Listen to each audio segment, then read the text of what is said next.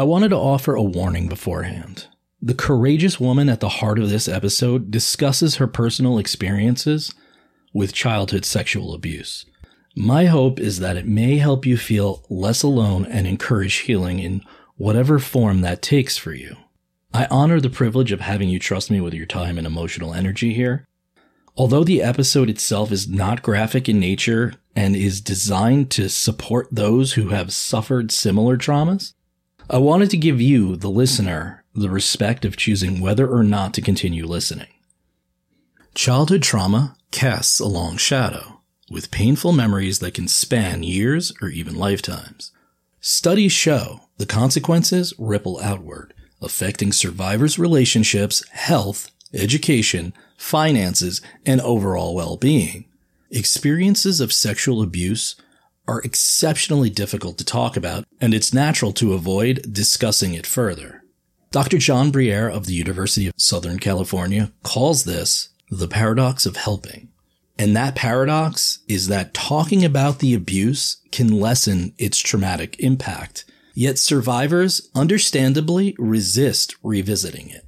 Our guest, Jill E. Schultz, endured unimaginable pain and violation in childhood. The ensuing years held secrecy, shame, and acting out behaviors rooted in this early trauma. Only through a long struggle was Jill able to start unpacking her past and begin truly healing.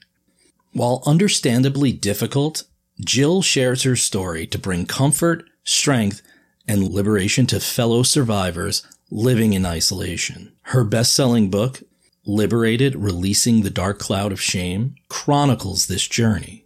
Today, Jill spreads a message of empowerment that no matter how dark the trauma is, we each have the capacity to break free of shame, reclaim our light, and transform pain into purpose.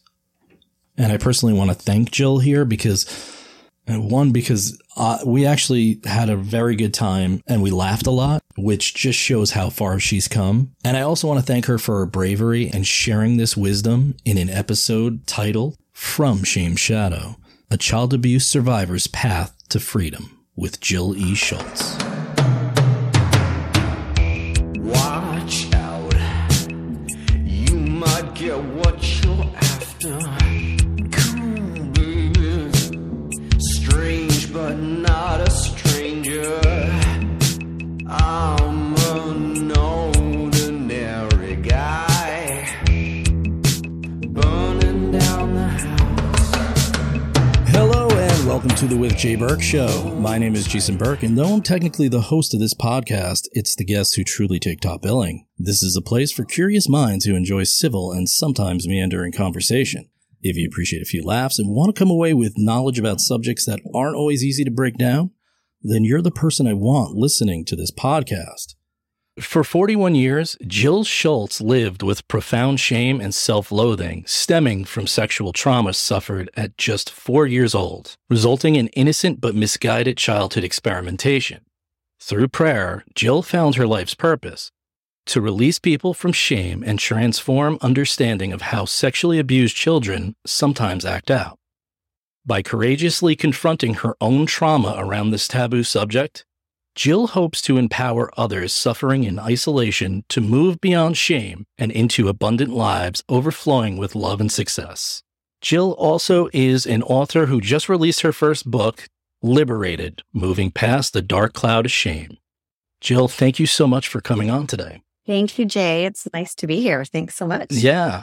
So obviously you have a story to tell. And I know you like to throw out a little warning about, obviously the subject can be very triggering. So if you want to throw that out there. Thank you. So, what I am doing now is I'm talking about a taboo topic that people are not talking about. And so it's really important to me that your listeners are protected. And if somebody is hearing my story and they know that it's their story too, because it's way more common than you can even imagine, I need for people to be protected. And so if you can see, my name here is Jill E. Schultz, and my website is jilleschultz.com. I have lots of resources on there. So if anything that I say today is like, oh my God, I don't know how to deal with this, please find help. Just please go to the resources. It's all anonymous and people can support you there. So thank you for letting me start with that. That's important to me to. Absolutely. Sure. Obviously, I mean, your story is the thing that hits me about it is the 41 years that you lived with it. And just from a standpoint of trauma, people tend to live with trauma for sometimes forever before they deal with it. So I might be starting a little ahead, but what was the point that you said, I need to make a change, or that, you know, I need to start living differently than I have been? Yeah, well, I mean, things kept popping up over the years, you know, and I thank you for introducing me and talking about prayer, because prayer has been a big part of my life. And if your listeners don't believe, I don't know what your community is, but if your source, God, universe, atheist, whatever you are, please don't turn off, because this is my experience, but this is just, it's been my guiding light. And so I think God has just kind of peppered little situations for over the past several years for me to look at it and face it and deal with it. And you know, when dealing with this kind of thing, you get to be brave and courageous. And I think that my bravery and courage came in waves. And, you know, instead of like really taking the bull by the horns, and the first time I went into therapy to deal with it, to really have dealt with it, I took longer to do that. And so it's my hope that I help people collapse time, because honestly, I thought I was the only little girl who ever experimented because of what somebody else taught me to do. Right. And so thinking that, you know, it's like, well, how am I supposed to get help for this? I'm the only child who ever did anything like that. It's way more common, like I said, than you can imagine. So I just really want people to know that you get to find somebody, you get to be brave and courageous. Life happens outside your comfort zone. And on the other side of healing, do you swear on here? Oh, yeah. Yeah. Magical. Yeah. Like the other side of healing is fucking magical. It's beautiful. And so I just want people to really step into whatever is being prompted. Because it's that little voice that's talking to you all the time. I called it my black cloud. Yeah. I had this cloud of shame that hung over me for 41 years. I would go to bed with it. I would wake up with it. And now I look for that cloud and it's gone. And it's the most beautiful feeling, but you just have to take that first step and deal with it. And the first thing that popped up for me was I wasn't connecting with men. A man would walk in the room and I would immediately look down. Like he would look at me and I would immediately look down. And I thought, how can a man love me if he knew what I had done? Yeah. And now I'm like, how can a man not love me knowing, you know, everything you faced, everything that I've done and all that stuff. So that was the first thing that I connected with. I've given you a very long answer for one little question of what was the first time. Yeah. Yeah.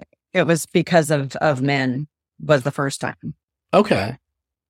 And I love that you, by the way, the way you describe it as a dark cloud, because I think that's what that's all those feelings are kind of just something. It feels like something just following you, like that rain cloud that never go, you know, you see it in the cartoons and it's just like, raining. What about Pink Pen? Yeah, that's exactly what I'm talking about. Yeah. I couldn't remember its name. But no, that's I think that's a great description of it, because it's something that's, I mean, I guess it's inside of you, but it just like radiates or something. Yeah, it's a suppressive feeling of shame. And, you know, whether or not you're dealing with sexual trauma, or everybody has a secret, you know, and if you have a secret that's holding you back, shame can't live in the light. So you get to address it. You get to get out there. You get to talk to people, and you get to heal from it. Because like I wake up every morning now, and I am like, I'm blissfully happy. It's weird. I got to tell you, it's weird how happy I am every day. Yeah. Well, it's something, you know, I think that there's probably with shame, there's also fear that's associated with that, right? If you know how to live your life one way, and you always have, it's kind of scary to jump over to that other side of it. Can I share something about that? Because I think Absolutely. This is so important. And I'm still to this day, it almost makes me emotional every time I talk about this. But I remember the first time, not just every time that I've shared my story in the last, you know, until I've gotten over this hump of, okay, this is what I get to do. Now I share my story, and people are probably like, how can she talk about this without being so emotional? Trust me. I used to cry every time I talked about this because there was so much emotion attached to it. But I remember going into therapy for the very first time and thinking, how can I say this out loud? How can I tell this other person that I had done these things as a child? Because I was acting out between the ages of 7 and 12 is when I was experimenting and doing what somebody else had taught me to do with other kids. And, you know, I just have this massive pit in my stomach. And every single time that I've shared my story, the level of love and compassion and understanding and kindness blows me away. So I want people to know, if you have a story like mine, or if you have anything that you're ashamed of, I promise you the fear that you created around how somebody's going to react to you on the other side of that is a lie. Because my shame is, it's crazy. Like, I didn't just cheat on a spouse. Like, I knew how to have sex as a child because of what taught me to do. That's crazy AF, you know? So just know that there's going to be compassion and kindness on the other side of that. Now, obviously, where you learned that, you had that experience at 4 years old. I'm assuming an older person who...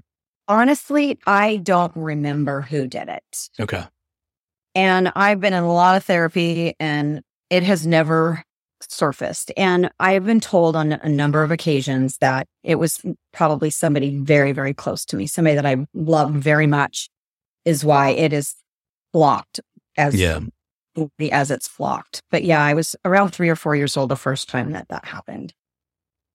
And then you learned from that experience, you took it into childhood, and from 7 to 12, you had acted out with other people. When you acted out, though, did you feel, was it later on that you felt shame about that? Or did you kind of know, maybe I shouldn't be doing this? Or it was, I think there's always kind of a deep knowing, because obviously you never wanted to get caught doing it. So there was this underlying knowing, but never the shame. The shame came, and this is in my book, the shame came when I was 12 years old, and I got caught by an adult having sex with another child in the closet. And that adult said to me, little kids who do that go to hell. Yeah. And you know, there's a point in your life, everybody has their shit, right? Everybody has that point in their life where something changed inside of them. A friend of mine was telling me a story about his dad, and he asked about money, and his dad's like, you don't ask about money. And so he's got money issues the rest of his life. You know what I mean? Like, there's that one pivotal point in your life where something happens as a child, and that changes your life forever. And that was the moment that I was like, oh, this is really bad. This is really bad. Yeah, you know, I've talked about it sometimes with people on this show. It's weird. It's all how you process stuff as a kid. And trauma could be, it's such a diverse thing to look at as a, I think when you're a kid, you process things, and we might do it all the time, but as a kid especially, you're protecting emotions. And sometimes the littlest thing said to you could be taken away that just changes your whole outlook on something. It's like you said with money. It's like... It's very personal. Yeah. It's individual, and it's very personal. Right. And to your point probably too about people showing you love, you also, because it's personal to you, you think that everybody must think this way, right? Like, everybody's going to attach this stigma to it or not be supportive of you anymore because of that. And I think that's probably important to distinguish that your story is different from everybody else's. And maybe that's just this step in facing trauma of this kind or any kind. And I think sexual trauma in itself is very hard and different. That's true. People deal with it on different levels, you know. Something that happened to one child may not be as traumatic if it's the exact same thing happening to another child. Yeah. I think the way that you process it, the way you brought up, you know, religious beliefs or whatever it might be, there's all of that plays into how you react for sure. Well, that reaction somebody had to you probably didn't, you know, you're going to hell. And I don't know. I always found that to be like, instead of like sitting with somebody and talking to them and discussing why this might be an inappropriate behavior or something like that. But that's more has to do with... Nobody was talking about this, 45 years ago. And I do not blame that adult. There was no manual. There was no training for them to know how to lay on the other side of those closet doors, you know? Yeah. And they did the best that they could at the time. And I totally, I don't have any feelings around that at all. But I agree with you now today as educated people, and which is why I'm talking about this stuff. We have to normalize this conversation, you know?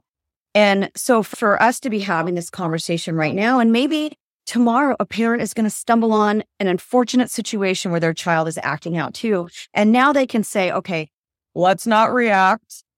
Because the adult's reaction is just, it's going to impact the child just as much as, you know, the act itself, you know, how they react.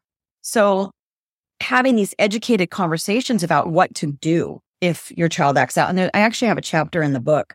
I have one of my therapists wrote a chapter talking about how to talk to your kids so that they're not targets, what to do if your child has been hurt by somebody. So, you know, people educating themselves around this is really important. And the other thing too is, you know, how many times did you have to do your times tables in order to learn how to do multiplication? We think having a one-time conversation about the birds and the bees is going to do good for your kid. Yeah. You need to be conversations over and over and over and over and over again, you know, especially now. It's just, it's the way the media landscape is. It's just much easier, I think, for children to even just stumble upon some of this stuff. Oh yeah. You know, it's just, it's out there. I mean, it's as easy as a click of a button. You know, kids are learning something they don't understand. I don't have children. I never wanted children. I love kids. I'm a baller aunt, but I tell you what, I was talking to my friend today, earlier today. I'm like, I would not want to be a parent today with all the stuff, you know, all the stuff. Yeah. Well, so I have 3 kids, but okay, sorry. No, don't be. I get your point of view. So it's kind of cool to come in and be cool, and then just like jump There's out. A lot that you have to maneuver right now. That's tough. I think it's just. It's just about being open, you know. My parents probably weren't like that, but it's also different generations, you know. I don't think the same thing works as far as the, you know, tough love or do as I say and not as I do. There's just, that's not going to cut it anymore. It's like, you're smarter than that these days. Yeah, it's way smarter than that, and to a degree, I think. Maybe in my experience, I find that parents are more open with their kids. I think they're more educated. But I think, I was going to say, it's a different level of education that's out there. But I do feel like some of these subjects, especially this one, there's still a taboo that surrounds them. There's still something that makes people uncomfortable to talk about that. Yeah. I'm so grateful for the Me Too movement. You know, those people that came before, because now it's easier to have these kinds of conversations, not necessarily my conversation, because this is a whole different level of getting to it, you know, but I think now it's easier to talk about whether or not somebody is harassing them or, you know, anything like that. And so I'm really, really grateful to the people that stepped in the line of fire, you know, before. And has opened this space up for sure. Yeah, well, that's true. I mean, that's a movement that definitely. I mean, there's been a whole bunch, but you know, it's just all about opening up dialogue and understanding and trying to put yourself in the other person's shoes. But you know, getting back to you, I was going to ask. So you know, obviously, we're talking about empowering others, whether survivors of abuse or living with shame or living in isolation, what specific shifts still have to happen culturally, do you think, in order to better support survivors? I just think shoving the conversation, you know, like we're doing now, getting out there that this is something that we get to talk about, and we don't keep shoving it down and hiding it under the rug, you know? Yeah. Just being open to having the conversation and you asking the questions, you being open to having people on your podcast that have these conversations that they want to have too. It's great to have a platform to talk about it. You know, if I didn't have anywhere to go to talk about it. And it's been really amazing. I've done probably 50 podcasts in the last 6 months. And it's been really incredible. Even like I told you before about how I felt like, how can I even go into this therapist's office and talk about it? You know, the level of compassion and kindness that people have in their heart for this topic is really, really beautiful. So just continuing to have these conversations and moving the change forward, I think is super important. Yeah. I mean, obviously I have a podcast, but you know, I love podcasts for that simple reason, right? It's like a little niche area that's not curated by other media. Yeah. Not that there's not a million people with a podcast now, but. No, but you don't have the censorship. Like you can really, which you want to do for sure. Yeah. And there's good, there's bad, but the great thing is that, you know, we're two people who could have a conversation about this and it's normalized. I guess it goes to your point. There's no censorship in it. Yeah. And as long as we're using our powers for good. Yeah. Yeah. Well, that's it too. Now, do you specifically help people who have been abused, or do you work primarily with people who might just have shame? I love this question because this whole thing is so new. Like I'm really trying to maneuver all the things. You know, the book just came out November 1st. We are a bestseller, so that's exciting. In about 6 different categories. So that's really awesome. But, you know, I'm really just trying to navigate where this goes. And, you know, when I first surrendered to this, because I had to surrender to this, I was praying for my purpose for a long time, but be careful what you pray for, because never, ever would I have said, hey, why don't I do this? You know, but when I surrendered to stepping into all of this, I forgot your question. Oh, what am I doing?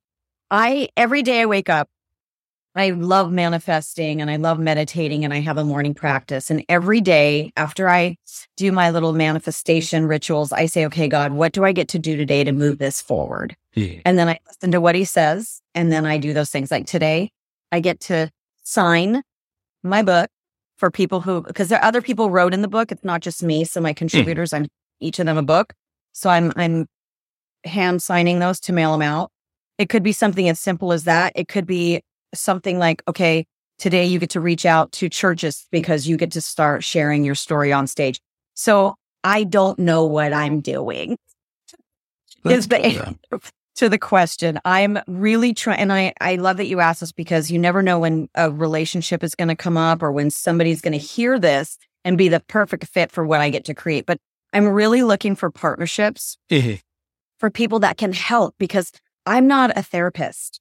I'm an expert by experience. Right. I'm not a therapist. I'm not qualified to help people at this level. So I'm looking for other people to step in and say, I'd love to partner with you on this, so that when I'm getting on stage and I'm speaking or they read the book or whatever, there's places for the people to go.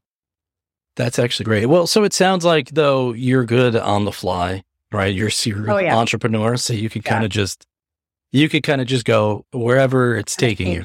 Yeah, you can shape shift. I like that. It's a good way to put it. Yeah.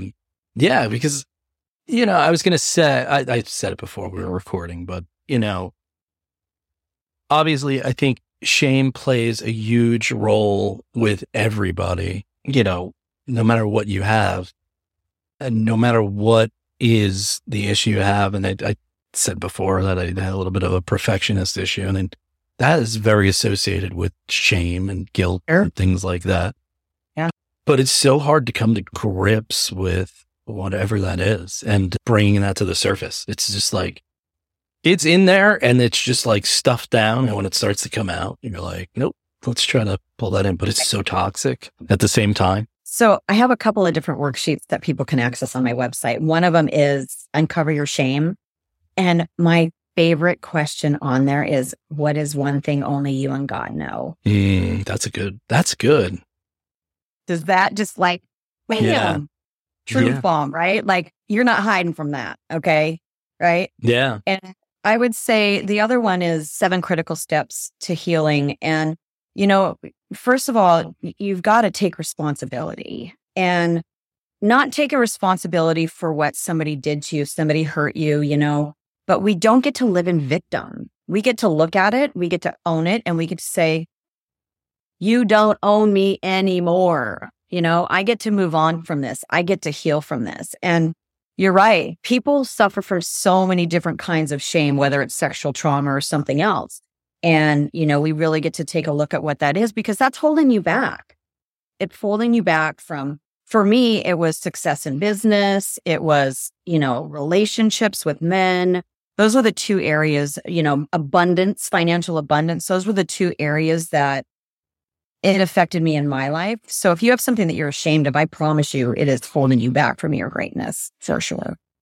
I was trying to find a quote that I had on this, like, and I had to keep it. But yeah, I you know, I think at the end of the day, shame kind of tells you this is what you're worth. You're going to get, you get what you deserve or whatever. And so some people go into debt perpetually, or they just don't fulfill whatever they want to do out of fear or shame. But I think at the end of the day, your guilt and your shame punishes you.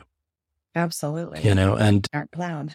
Yeah. And I think that there's oh, here it is. I found it. That I wasn't being rude. I was trying to find this while you were talking. I was listening to you. And I'm like, God, she's going to think I'm texting like everybody else. I didn't think you were texting. No, like, I was looking. What, am I carrying the show now? Well, that's why it's the With Jay Burke Show, so I could just zone out and fall asleep or whatever I got to do. So I can talk for both of us. Yeah, you got it. I tested you out, and you're good to go. You can take over. It's now the Jill and Jay Show. Now, so it's in order to let go of your victim state, you have to come to terms with how you use it as a source of power and significance. And I was like, I actually saw that and I went, holy shit. Like, you know what I mean? I was like, slapped you in the face real good. Yeah. Don't tell me about my power, man. No. It's so rude. But it's true. It's like, it is a source of power. And it's your, you know, I hate saying it's your excuse because I empathize for people who are going through something. But it goes back to probably just saying it's scary to live without, because it is power. It is a source of significance in your life. You get to be brave. You get to be courageous. It's true. And stop being in victim. Because so many people like to stay in their story because they don't have to excel. They don't have, you know, if they're blaming whoever hurt them on, you know, forever and ever, it's, well, I was hurt when I was little, or I was abused, or I was beat, or a lot of people have got some really shitty stories. But you're better than that, listener. I hope you're listening right now. Yeah. You're better than that. And you get to live a beautiful life. You get to live a magnificent life. And the only thing holding you back right now is you. Yeah. No, it's a fair point. It's hard. I think it's a balancing act, right? Because you don't want to say what somebody feels is insignificant and just get over it. Of course. Right? But at the same time, there does come a point where you got to make the choice to just take the leap. Yeah. So that's why I say it's a balancing act. It's, you know, it's like Buddhist in nature, I guess, you know, it's like some kind of balance. I know you're Christian, but I got to represent everything. I'm all the things. I don't judge. Yeah. Now, you know what I wanted to ask you? So tell me, did you turn to faith? Did you always have some kind of faith? I was raised Catholic. So I was too. Yeah. I was raised Catholic. And when did I decide not to be raised Catholic anymore? That's a similar story. Yeah. For me, it's my relationship with God more than anything else. And God talks to me a lot. Mm-hmm.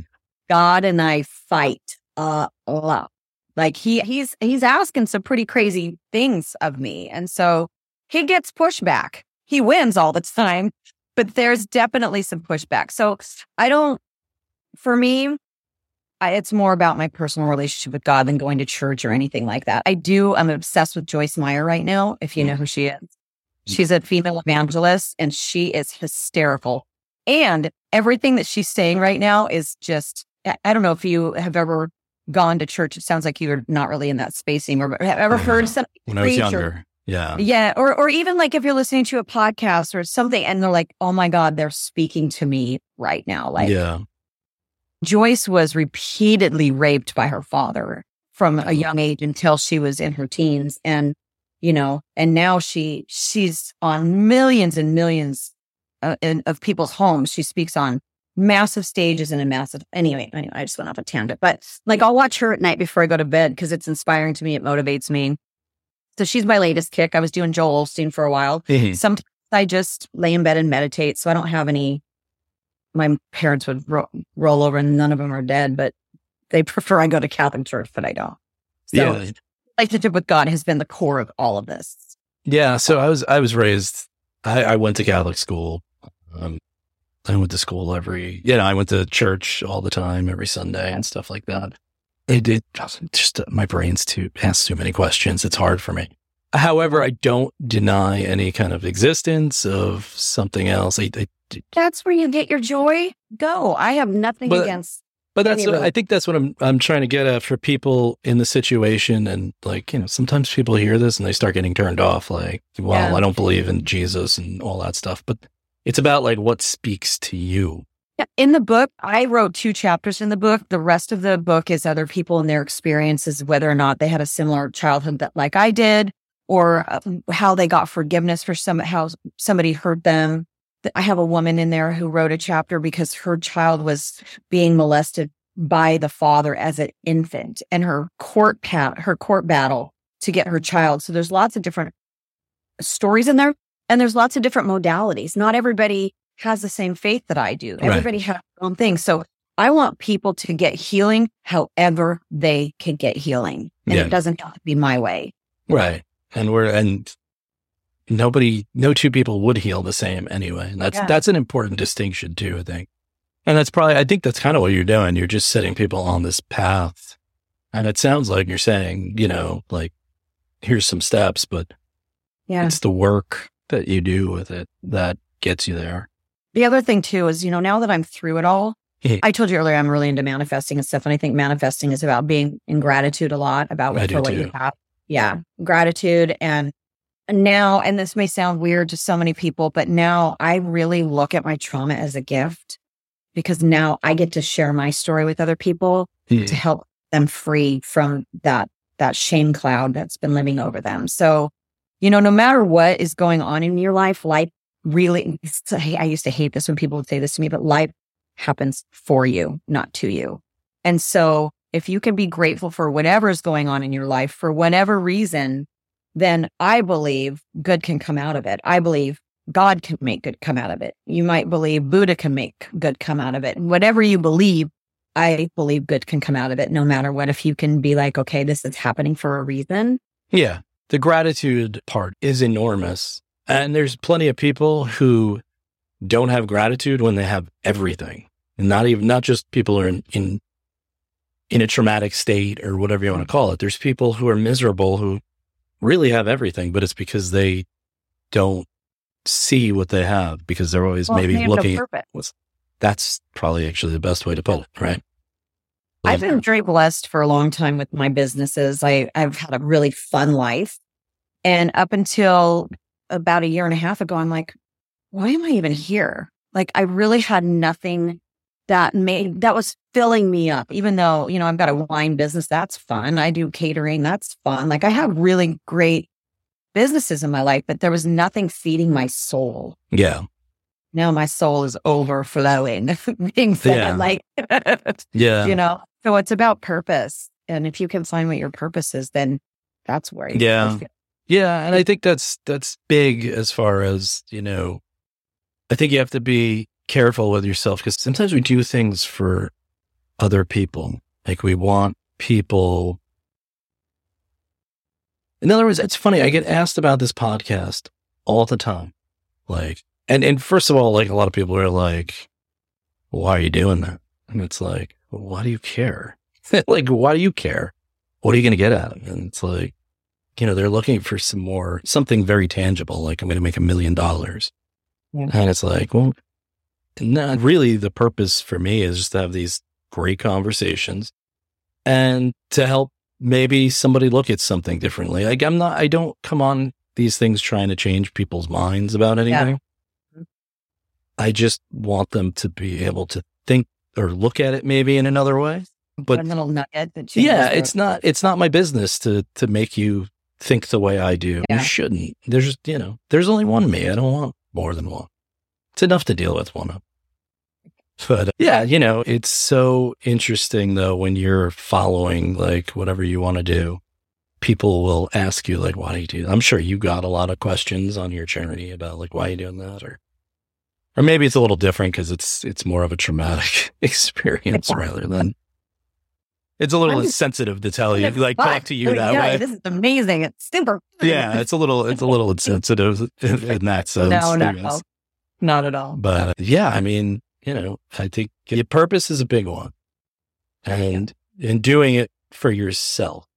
You know, I used to live a lot for other people, whether it's your parents or is this person going to be proud of me? And I'm not saying that's not a tangible thing. I think it's. You know, it's good to have somebody to look to, almost like I don't know what you would call them, like somebody, some kind of figure that you look up to and how to be and where to be. Role model. What's that? Role model. Yes. That it took me a long time to get to what you just got to, but yeah. Well, now that's the Jill and Jay show. We support each other. I really appreciate the way you've You're welcome. You notice I put my name first too, by the way. Yeah, you really stepped in good. I knew it when you were an entrepreneur and all those lanes, you'd be able to just jump in there.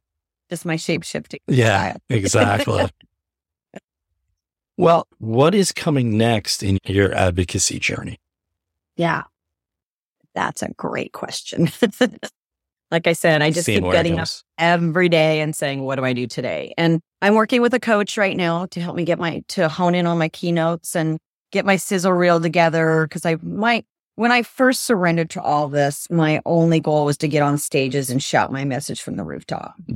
God slowed me down significantly because he wanted a book first. And then, but yeah, I really want to just inspire people and let them know, you know, life gets to be beautiful on the other side of healing. And so getting on stages right now is my next. How was that process, writing a book? Oh, God. Well, I hired a ghostwriter. Okay. I hired a coach. I hired a ghostwriter because I knew there's a saying, money loves speed. And so I wanted to get the book done as quickly as possible because I knew the impact that it was going to have. And during COVID, I was blessed with some money through the COVID process for my other businesses. And that money helped me to move very quickly with the book and hire a coach and hire a ghostwriter. And at the beginning, I was navigating some legal issues because I was told that as a child, I could be registered as a pedophile and a sex offender and be charged with a felony. And so I had some things that I really had to work out. And so when all of that was happening, I was trying to figure out how to write the book on a very high level without me talking about any of my experiences. And that's when all the people started coming and saying, that's my story. That's my story. And so the book evolved that way. It was really, really beautiful. And I know that some of you, like you said, maybe don't believe in God or whatever level that is. For me, I just said, surrender has been my word for the year. And every time I've had any sort of obstacle, because that was a big obstacle, I'm like, I am not going to jail to get this book out there. I'm sorry. Yeah. And so I said, if you want this book, you figure it out. And it's just been miracle after miracle after miracle of God paving the way for all of this to really be where it's at right now. Because there was, you know, I had to talk to my family, you know, tell me that's not a hard conversation to have. Yeah. Guess what I'm going to do? I'm going to talk about blah, blah, blah now, you know, and my family's been wonderful. I have the most amazing parents. But so that's how the book happened, was all these other people started saying, that's my story. And so it came together fairly quickly. because of all that. But I also believe in paying for coaching.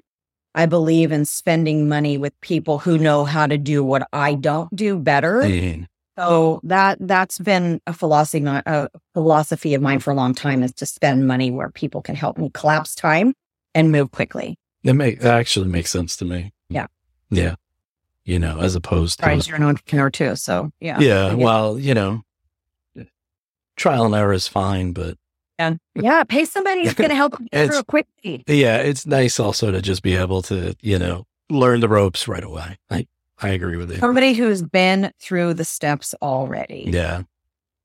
Well, I don't need to learn a new skill. Like recently I was talking to a friend of mine and she was trying to do marketing for something, and she was going to pay this coaching program to take her through all the steps to do this. I'm like, hey, you're a PR person. Do you need to learn an extra skill right now? I will tell you, there are so many things out there that's what they do. They're like, let's take your money and then you could still do it.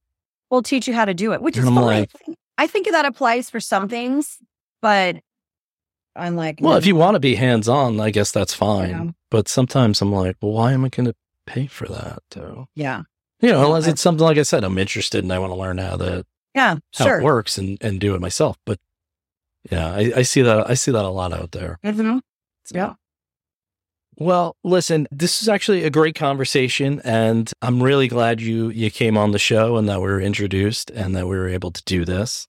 Yeah. Is there any place, a website or any other areas where people can find you? Yeah. JillESchultz.com is my website. And my assistant, her name's Mai, and she's amazing. She's created this beautiful website for me. And I'm super into music. Like, I'm obsessed. I feel music very deeply in my soul. And so I told her, I said, I want to start putting out a Jill song of the week. And so like, I have a playlist on there. I have resources. If you need help. Like, there's a lot on there, and I'm on social media. All of my links are on the website. I think I'm Jill E. Schultz. Jill. I mean, I'll definitely put it in the show notes. So yeah. So thank you. But the book, it came out November 1st. Here's the book, Liberated, Releasing the Dark Cloud of Shame. And I'm very proud of this. So if you want to pick up a book, pick it up for 1 million people. I'm trying to create a movement around being able to have this conversation so that it's not taboo anymore and people can heal from it. Well, it's definitely a worthwhile conversation. So, I appreciate you for coming on and telling your story and chatting with me for a little bit. Thank you. Like I told you, I've done 45, 50 podcasts. You're up there in the top 10. Thank you. Well, you did a great job taking over, so. Well, that's what I do. Have a good one. Take care. Thank you. Thanks, Jake.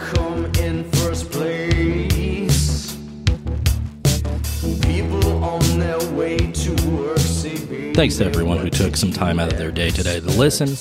The With Jay Burke Show is available wherever you find your favorite podcast, or go directly to jayburkeshow.podbean.com and subscribe to get the latest episodes. I know it may not always be a straight line, but I hope we'll see you again to take the journey and escape a while for thoughtful excursions into the world of ideas across politics, technology, pop culture, and all realms of civic life. See you soon.